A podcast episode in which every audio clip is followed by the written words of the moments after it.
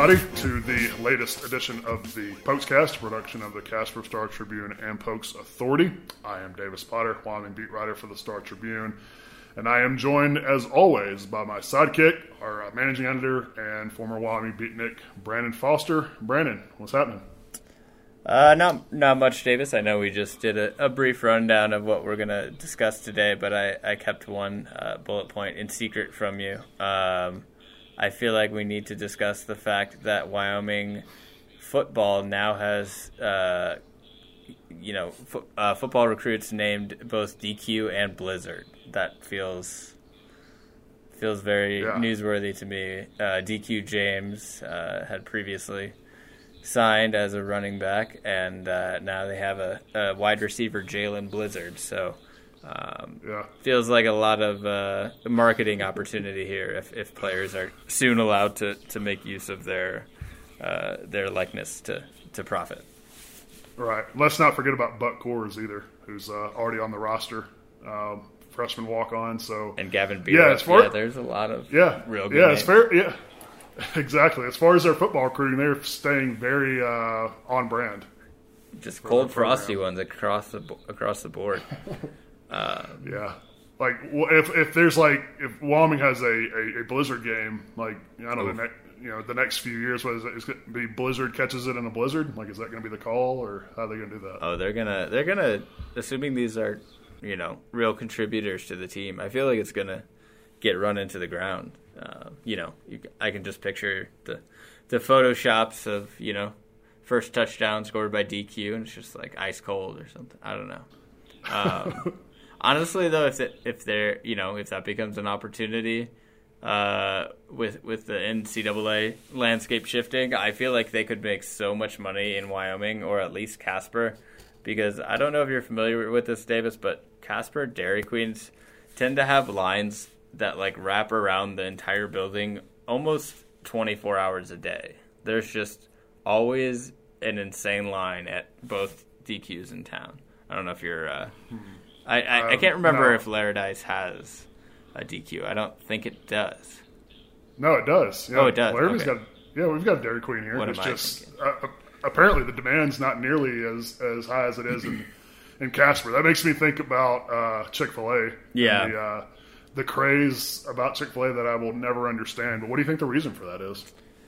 We talk about it a lot. I my theory is it's just an ice cream thing, like because it it's DQ and it's Wendy's that both have really long lines in Casper, and uh, my Yeah. thing has always been like, okay, what do they have compared to other fast food joints? And it's you know good ice cream. Um, however, I heard an interesting theory the other day that it's because Douglas, Wyoming, does not have either of those two chains, and so people will actually drive up to Casper to uh, to eat there. Uh, also, I've heard people say it's the salads at Wendy's. I don't know. It's mind blowing, but like the lines are ridiculous. Like they will go out onto Second Street, which is like one of the major streets in Casper, uh, from the Wendy's. It's uh, or the Dairy Yeah. Queen. So anyway, I'm just not saying, but I'm just saying DQ and Blizzard. Uh, you know, get ready. Yeah. Well, we always appreciate our regular listeners to the Pokescast here, but uh, that's why anybody that doesn't listen to this regularly should become a regular listener because where else are you going to get the fast food rundown around Wyoming? I mean, that's the content you never knew you needed. Well, in- only you can get on In here. theory, I keep telling people that we need to do like a Sunday front front page story on it, but nobody is nobody's biting. Well, uh, back to the point, Brandon. Uh, there, I guess it's safe to say there are plenty of options for uh, for Dave Walsh and Kevin McKinney. Uh, you know, if, if any of these guys become significant contributors and, and score touchdowns or you know makes impact plays in games in future seasons. Uh, I mean, personally, I think if you know if Gavin Beerup throws a touchdown pass or, or runs for a touchdown or something, they should the band should just start breaking out with the beer song at the game. Oh yeah, So um, that's my two cents on it. Um, but yeah, if you have not heard, um, we are referring to Jalen Blizzard.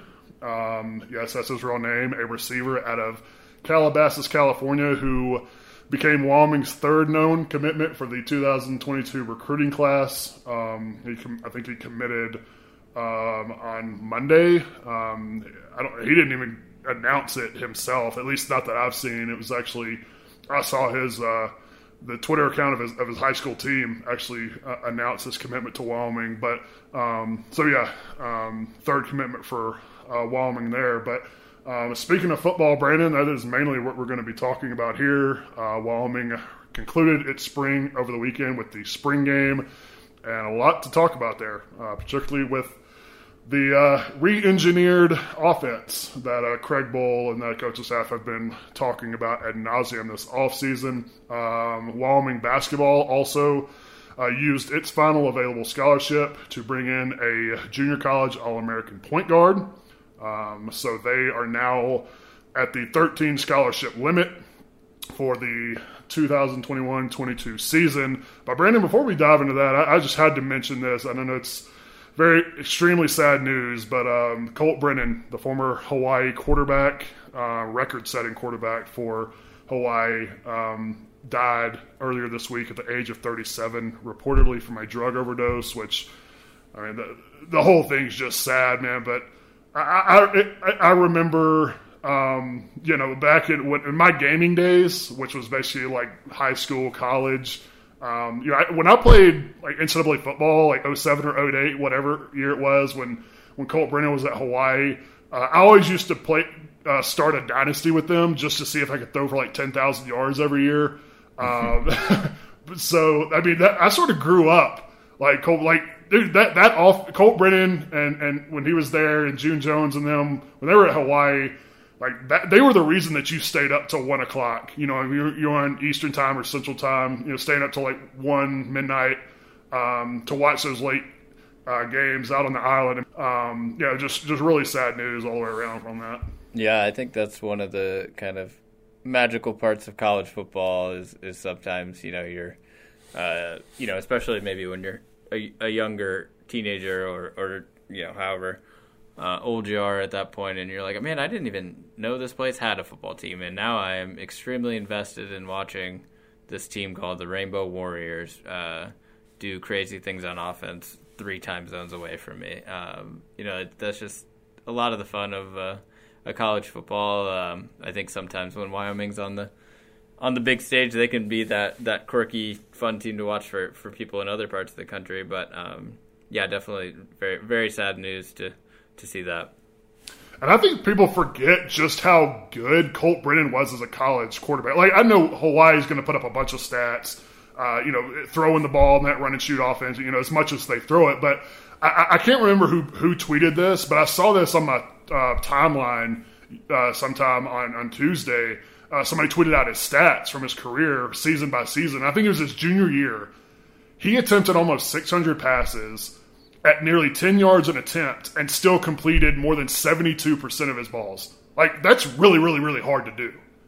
Um, so, I mean, it's not just the fact that they threw it a bunch, it's the fact that he was actually good. You know, he was a good, he was an accurate college and, and had a good supporting cast. And, I mean, there's a reason they made it to the Sugar Bowl that, that one year. I mean, they got beat pretty bad by Georgia, but, um, you know, that, that, that was a, he was a really, really, really good college quarterback.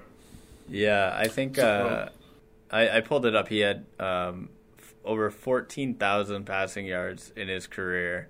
He had uh, it, that's only three seasons. That's insane. 131 touchdowns, 42 picks, with a passer rating of 167.6, uh, according to SportsReference.com. So yeah, in a, in a career passing uh, completion percentage of 70.4 it's wild. It boggles boggles the mind. But um, anyway, um, you know, prayers obviously to to his, his family and friends and, and his loved ones. Uh, but Brandon, um, before we jump into Wyoming football, um, I wanted to hit on the the addition that the basketball team has made, and that is um, junior college point guard Dane DeWitt, who was a All American in his one season at the College of Southern Idaho. He was a freshman. Um, so he'll have multiple years of eligibility remaining at Wyoming. Um, but scored 14.7 points a game, averaged more than five assists and five rebounds per game, shot 51% from the floor and 48% from three point range, which I believe was like sixth, uh, sixth highest clip in the country uh, in terms of JUCO basketball. Um, NJCAA first team All American and, and a heck of a, a, last minute get for Jeff Linder uh, because uh, Danger had actually signed with Portland he wasn't even available as of like late April. And then Portland's coach Ben Johnson leaves to take an assistant job on Tim Miles' staff at San Jose State. And I think the uh, overriding thought there was that he was just going to follow uh, Ben Johnson to San Jose State. But Wyoming ultimately uh, becomes the beneficiary in that situation. And I mean, I, I think he's he's a plug and play guy for them, um, and a, a big uh, kid too, about six foot four, six foot five. Um, but you know, I mean, look, he'll have to come in and earn it just like everybody else. But you're not recruiting junior college kids, particularly at a position of need like Wyoming has at the point. Uh, with with plans to sit him on the bench, um, you know, I think if he he comes in and does what he's supposed to do, I think I'll be shocked if he's not their starting point guard um, come next season's opener. And, and, I think you've got a, a, pretty versatile roster now if you're a Wyoming. Now, look, we'll see what happens um, the rest of the way because right, as of now, again, they're at their scholarship limit for next season. Uh, but with this one-time transfer rule into effect, you know, it, you know, at any point somebody else could uh, transfer out of the program. Now, you would think with that rule already being officially in effect, that if, if these kids were going to transfer, they would have done it by now. But you know, who knows? I mean, this stuff is so fluid and things seemingly change by the day. But you're looking at potential lineups next season. Um, I, think you got Dane DeWitt will be your point. I think Xavier DuSell. I think uh, Hunter Maldonado and Graham Ike. I think those four are about as good as entrenched uh, in, in, terms of, of what who's going to be their everyday lineup. But there's some options here now. Uh, you know, if you want to you want to go big, you know, you could play Hunter Thompson and, and Graham Ike together. Uh, you know, again, I mentioned um, Dane DeWitt's size at six foot four, six five. You wonder maybe if he might could slide over to the two. Um, you know, you, move Hunter Maldonado to the three, uh, and maybe you play the, the freshman Noah Reynolds at the point from time to time. It's going to be interesting to see how, how all this plays out. And you know, if you, if you want to go small, um, maybe you put Hunter Thompson back at the five and play the five out, sort of like you did before Graham Ike became available last season. Um, and uh, don't forget, too, you got the, the Utah transfer, Brendan Wenzel, uh, who can play on the wing. Um, you know, you got Kenny Foster. So it's going to be interesting to see how they end up using some of these guys and, and what this rotation and, and, lineups end up looking like because there's a lot of versatility now with some of the players that they brought in. Yeah. And, uh second, if I'm not mistaken, second guard in recent years they brought over from CSI, the College of Southern Idaho. Uh, I think Jake Hendricks was also a transfer from there. So, um, look at you, yeah.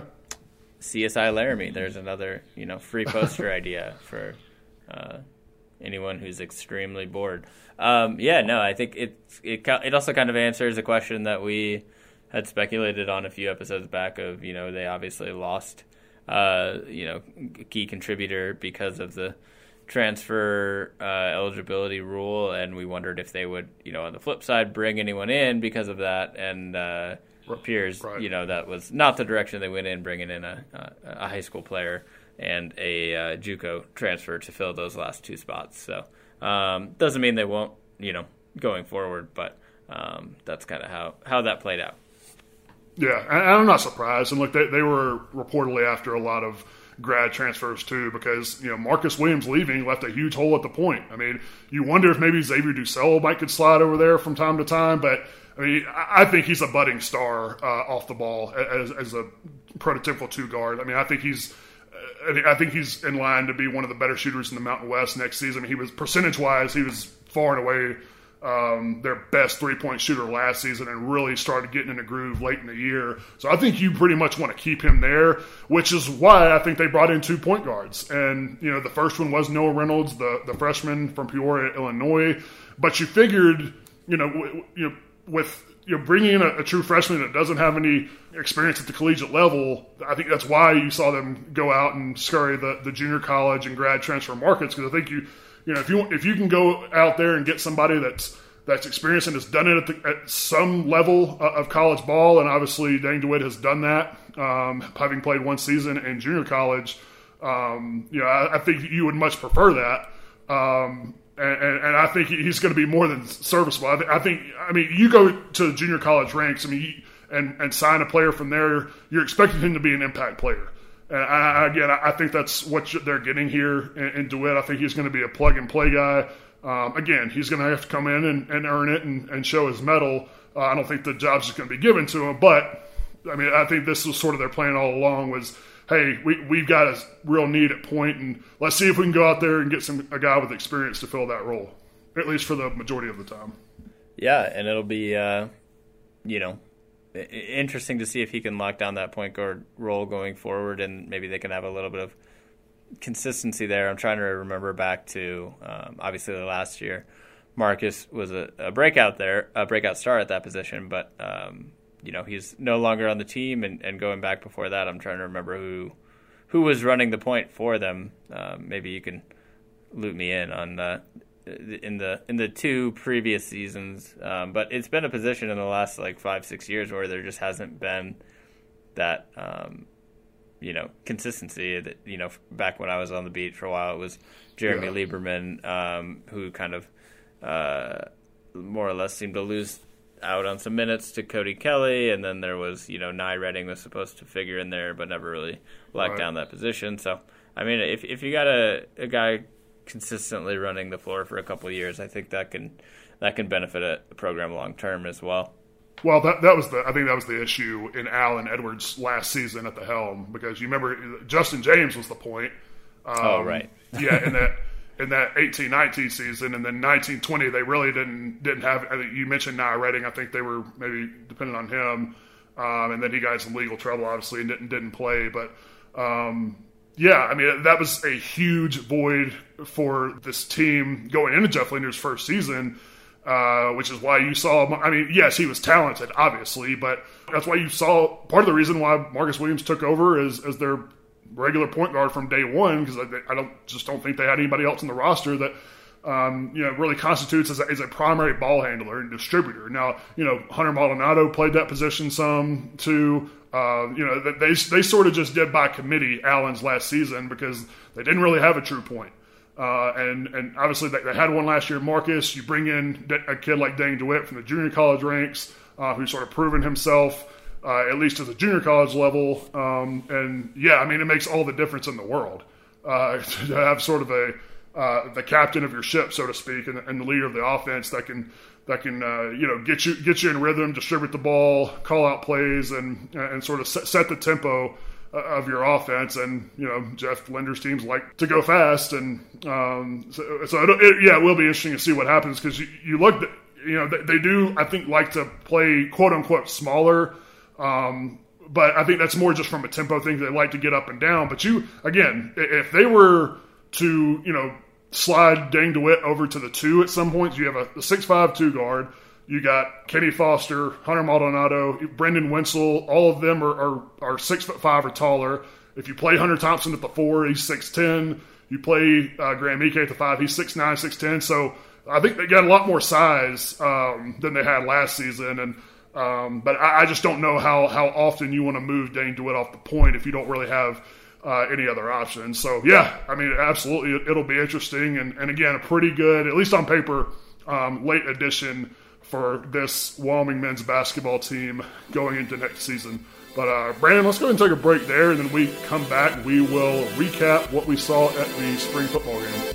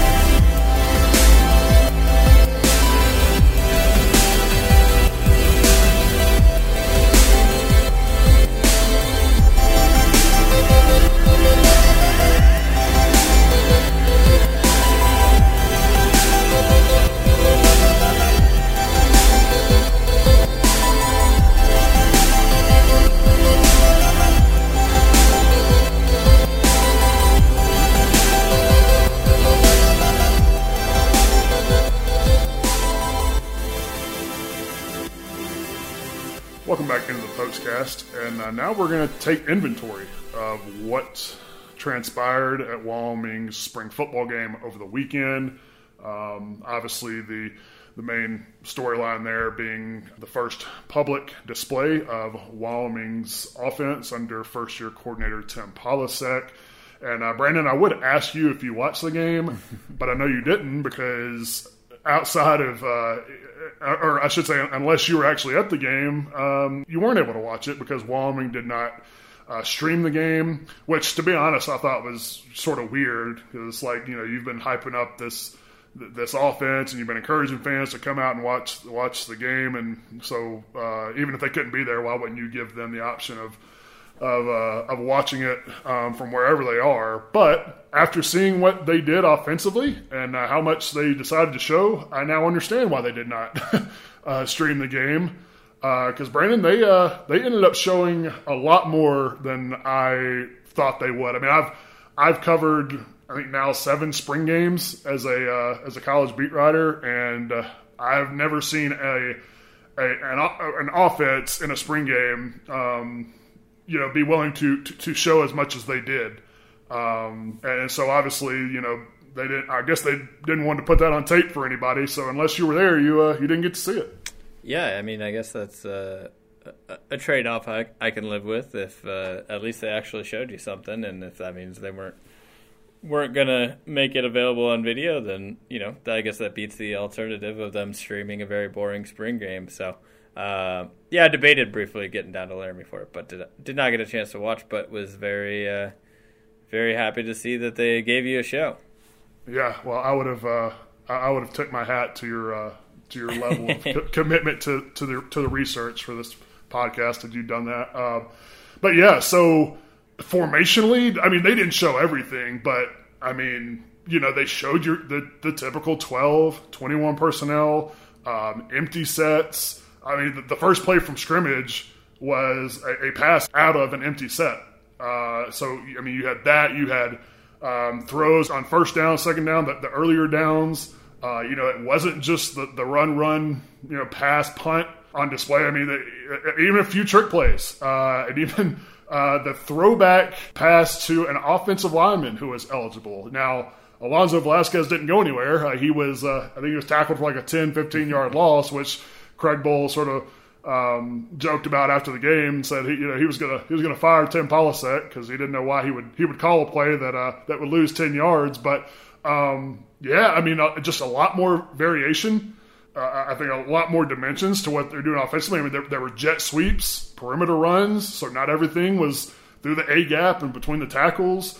Uh, I know Tim Polasek's talked about that some, but you, you, still didn't know just because of how you know tight-lipped they were throughout the spring. Of hey, we're you know, we're not going to talk about anything we're doing. You you wondered exactly how much they were going to show um, and just in terms of the diversity. And I think that this was everything that fans could have expected uh, and more. Um, so, uh, and look, it's a spring game, so you don't want to put too much into it, you know, knowing the usual cir- circumstances surrounding a spring game. Um, and, and Sean Chambers even said it afterward. You know, it's one thing to sit there and pile up a bunch of stats and touchdowns and look good in a spring game. It's another thing to be able to go out there in the fall against real opponents uh, and real defenses, mostly who are going to have their first and second stringers in the game, and, and, produce the same way. And that's what everybody's really going to be waiting on is to see how this translates over into the fall. But if you're a Wyoming fan and you were at that game uh, and saw what took place, I don't think there's any way that you left there thinking anything other than, okay, all right, I'm encouraged. I'm hopeful that this offense will be more balanced, more diversified, uh, and more unpredictable than what it has been in recent years. Yeah, uh, I guess can you describe a little bit in more detail what exactly a pass to an offensive tackle looks like? So did he just he was made eligible and just you know went out in the flat as soon as they snapped it and uh, they threw it back to him, or how, how did he lose right. ten yards? well, yeah, so he was made eligible in the play. Now I don't remember exactly. It was it was a they sent the the action to one side of the field. I don't remember if it was like a, a jet sweep look or a hand. I don't remember like how the how the play actually evolved. But yeah, like the Alonzo Velasquez, he drifted behind because at that point it has to be a, a technically a lateral, so a backward pass. So he, he has to be uh, further okay. back in the backfield than the, whoever's throwing the ball. Um, and, again, I can't remember if it was a running back or receiver or, or what the or, origination of the play was, but yeah, he, I mean, it had it had to be a lateral, so they technically had to throw it backward to him, which is why he had to be deeper um, than than the person throwing the ball. And, and, I don't even remember who made the play, but they were basically sitting there waiting on it. So, which which was interesting because I actually asked Chuck Hicks, the, the linebacker, after the game if if uh, they had seen that at all during practice, and he said no. I mean, he said you know they he knew it was a possibility that they might be able to dial up something, but they hadn't they had not seen that um, particular play all spring. So um, yeah, I mean, uh, but I mean, I, I think you know you, you see that that's just I think it's just an indication of how I mean yes, the offense is going to be different. I don't want to sit here and just say how, how an indication of how different it's going to be because they're you know they're still going to have a lot of elements of what they've been doing. But I think just more of the unpredictability of it. Uh, I think that's a good indication of, of, what you might be able to see this fall. Yeah, I yeah I feel like um, that is such a bad idea to throw behind the scrimmage to it an offensive tackle that like that tells me two things or tells me one they are very cognizant of the fact that people wanted to see some non-boring stuff because that is definitely a play you can probably afford to burn in the spring game. That's not a. I could be wrong. I didn't see it, but it doesn't sound like a winning winning formula. So I don't think that's a trick play that you say, "Oh, we got to save that for you know the two point conversion in the fourth quarter." Right. So well, well, the thing, think- well, the the thing was too, they called that at like midfield, and that's normally a play you're going to call at the goal line, right? So right. I mean, it, it's all about situation too. I mean, I, maybe I'll be maybe I'm wrong and I'll look stupid and they'll run it in the game, but to me that says that they very much were were aware that fans wanted to see something fun. Uh, and I'll take it a step further. What if they actually, you know, showed everyone so much fun uh, stuff on offense and, and so so many new uh, styles of offense to re-trick people, and then they're just going to show up in September with the same old boring offense. Maybe it's just a red herring man, you gotta you gotta be a step ahead. uh, I think there would be riots in the streets of Laramie.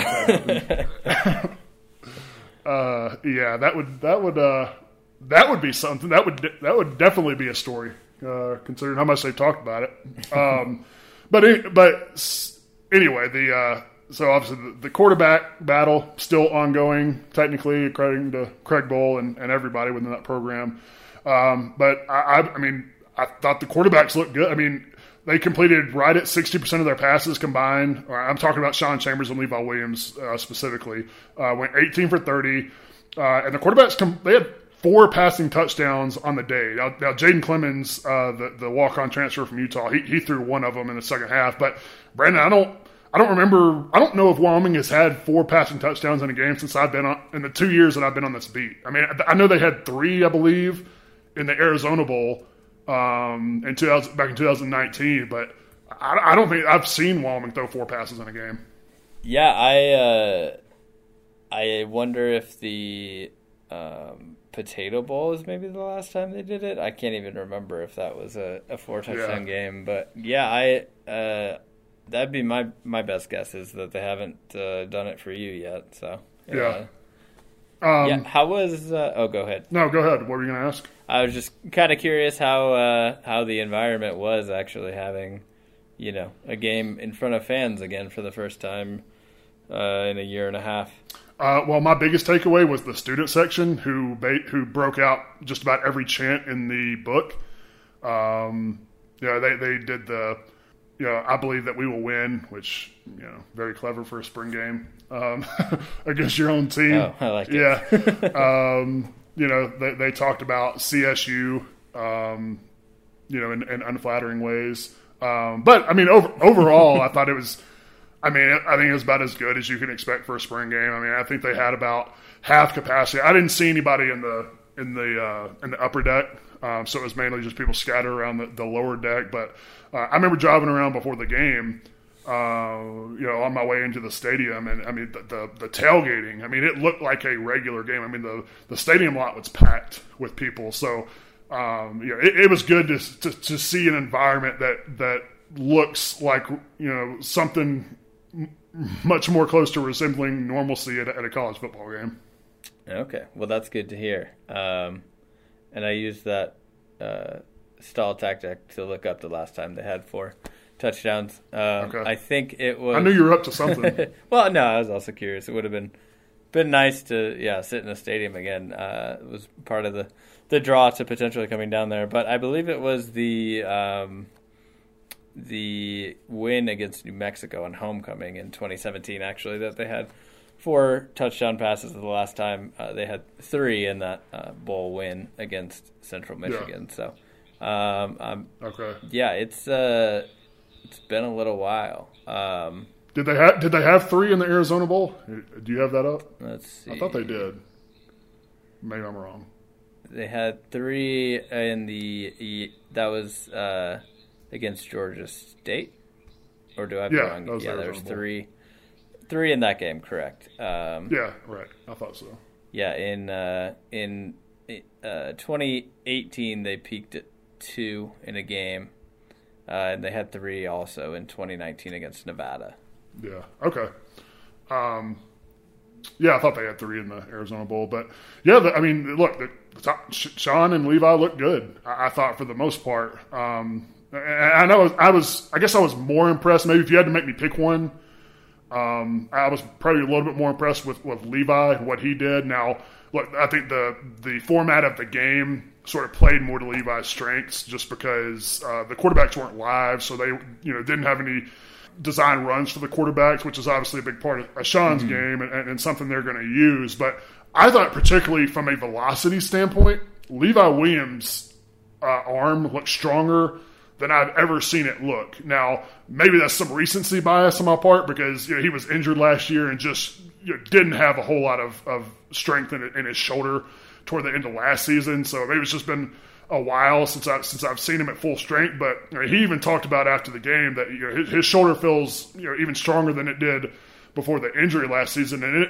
I mean, the, the zip on his passes was noticeable. Um, I mean, there there was one throw I remember that I actually tweeted about where I, if I remember correctly, I think it was a five step drop from under center. And he planted his foot and threw to the wide side of the field from the far hash on a rope. And I remember, like, when I saw, I was like, "Whoa!" Because I don't know if I've ever seen a, in my time on the beat a, a quarterback uh, throw a ball like that. I mean, with that sort of velocity um, and, and and that distance, um, I mean that, that sort of took me back some. And so I I thought that was really impressive. Um, and I, you know, Sean did some good things too. He had the the touchdown pass to to X out of the backfield. Um, you know, they're going to put out a depth chart. Um, Craig Bohl said he said there's probably going to release at some point at some point this week. But he even said, you know, that it's not going to be etched in stone. And you know, so th- this thing, it, it sort of sounds like whoever they name as the starter um, is just basically going to be the starter leading into the fall. Because it sounds like this thing could um, still play out come fall camp. But um, you know, I, in terms of you know the, the the last spring audition for the starting job, I you know I, I didn't think anybody any of those quarterbacks hurt themselves. Now they weren't perfect. You know they had a they, both of them had an interception um, there in, in the second half, but. Uh, I think that spoke more to their confidence at that point and their mindset because in the second half they rotated in and out with, with the third and fourth string guys. So most of their action came in the first half. I mean, of of those thirty passes that they combined to throw, twenty one of those came in the first two quarters. Uh, and so you know they built up confidence in that first half, and you know that.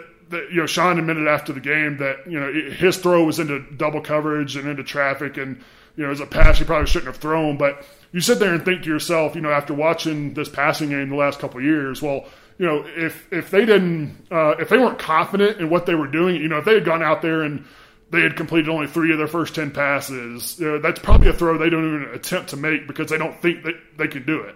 Um, so for so for them to go out there and, and even just try to you know make some throws maybe that they shouldn't, you know, it, it's the spring. I mean, you, you probably and you're probably more willing to take a risk in, a- in a spring game, obviously like that where it, it's not going to hurt you. But um, yeah, I mean, I thought a, a really solid overall day uh, for these quarterbacks, knowing the way that this passing game has performed in the last few years. Uh, again, I think I think it's I think it's hopeful if you're a Wyoming fan watching what what happened through the air on Saturday.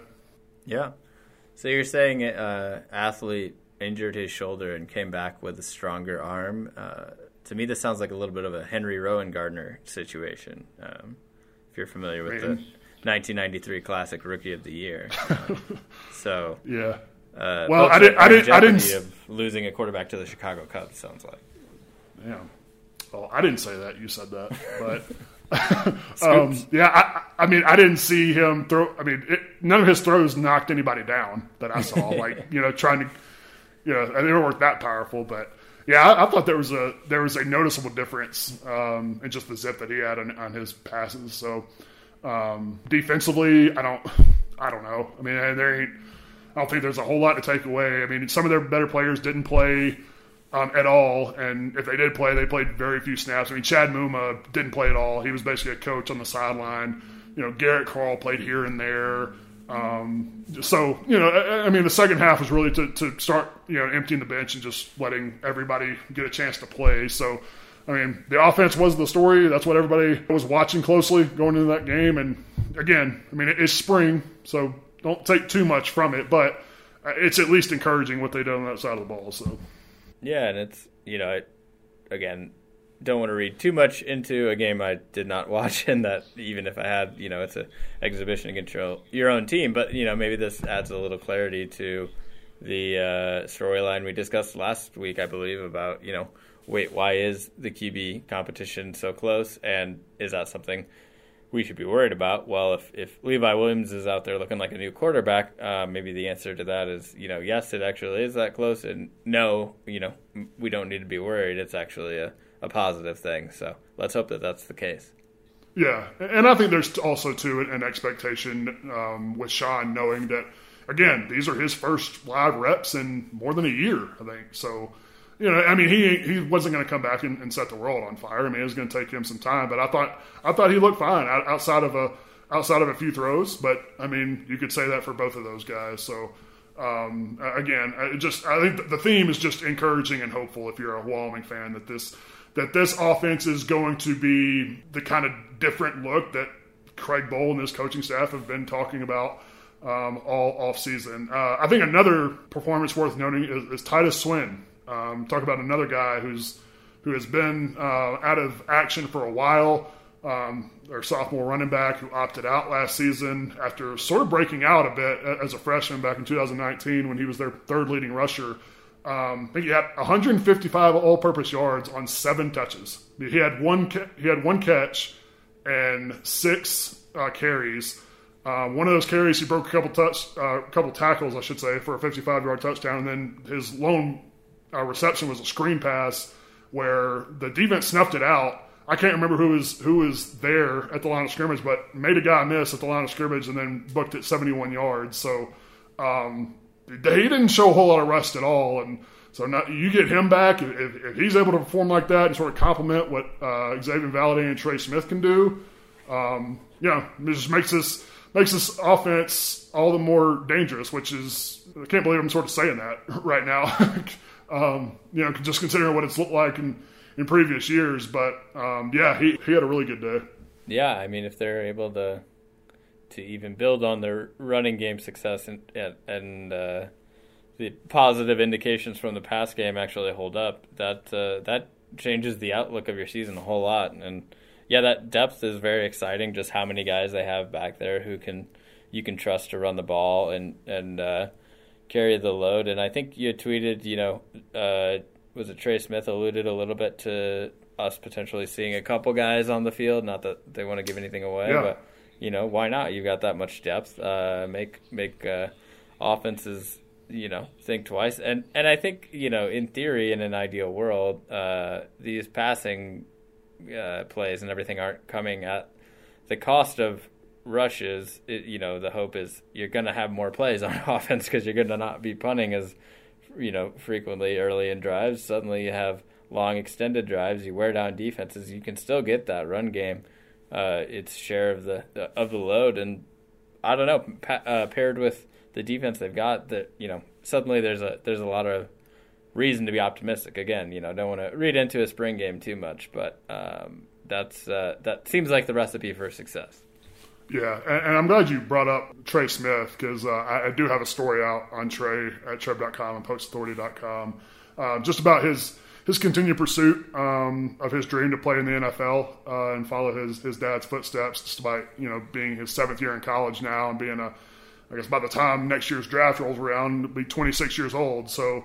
Um, you guys can check that out if you are, are, interested in that. But yeah, it was interesting talking to him because he, he mentioned he talked a lot about blocking and how his role you know, could be, uh, you know, blocking for X or blocking for whoever he needs to block for, and mention that a lot. And I'm sitting there thinking, you know, that sounds a lot like a fullback. And so I, you know, I asked him if, you know, does that mean that him and X might be on the field uh, at the same time uh, in some formations? And yeah, he was like, you know, not going to give anything away, but um, it's definitely a possibility. And I think he said, you know, there's going to be a lot of surprises in this offense. So take that for what you will. But uh, trying to think, you know, any other massive takeaways. Um, Zaire Jackson, they're they, they're true freshmen and the only early enrollee from their 2021 signing class. Um, he made a couple of impact plays. Uh, there was a botched punt, um, and he was on the on the rush team, and um, he actually got to the punter and, and, stripped the ball out of his hands and, and walked into the end zone for that, and then had an interception of Levi in the fourth quarter. So um, wonder if maybe he might be able to provide them some depth behind uh, CJ and Azizi there at corner. But yeah, they pretty much belong to the offense. Yeah.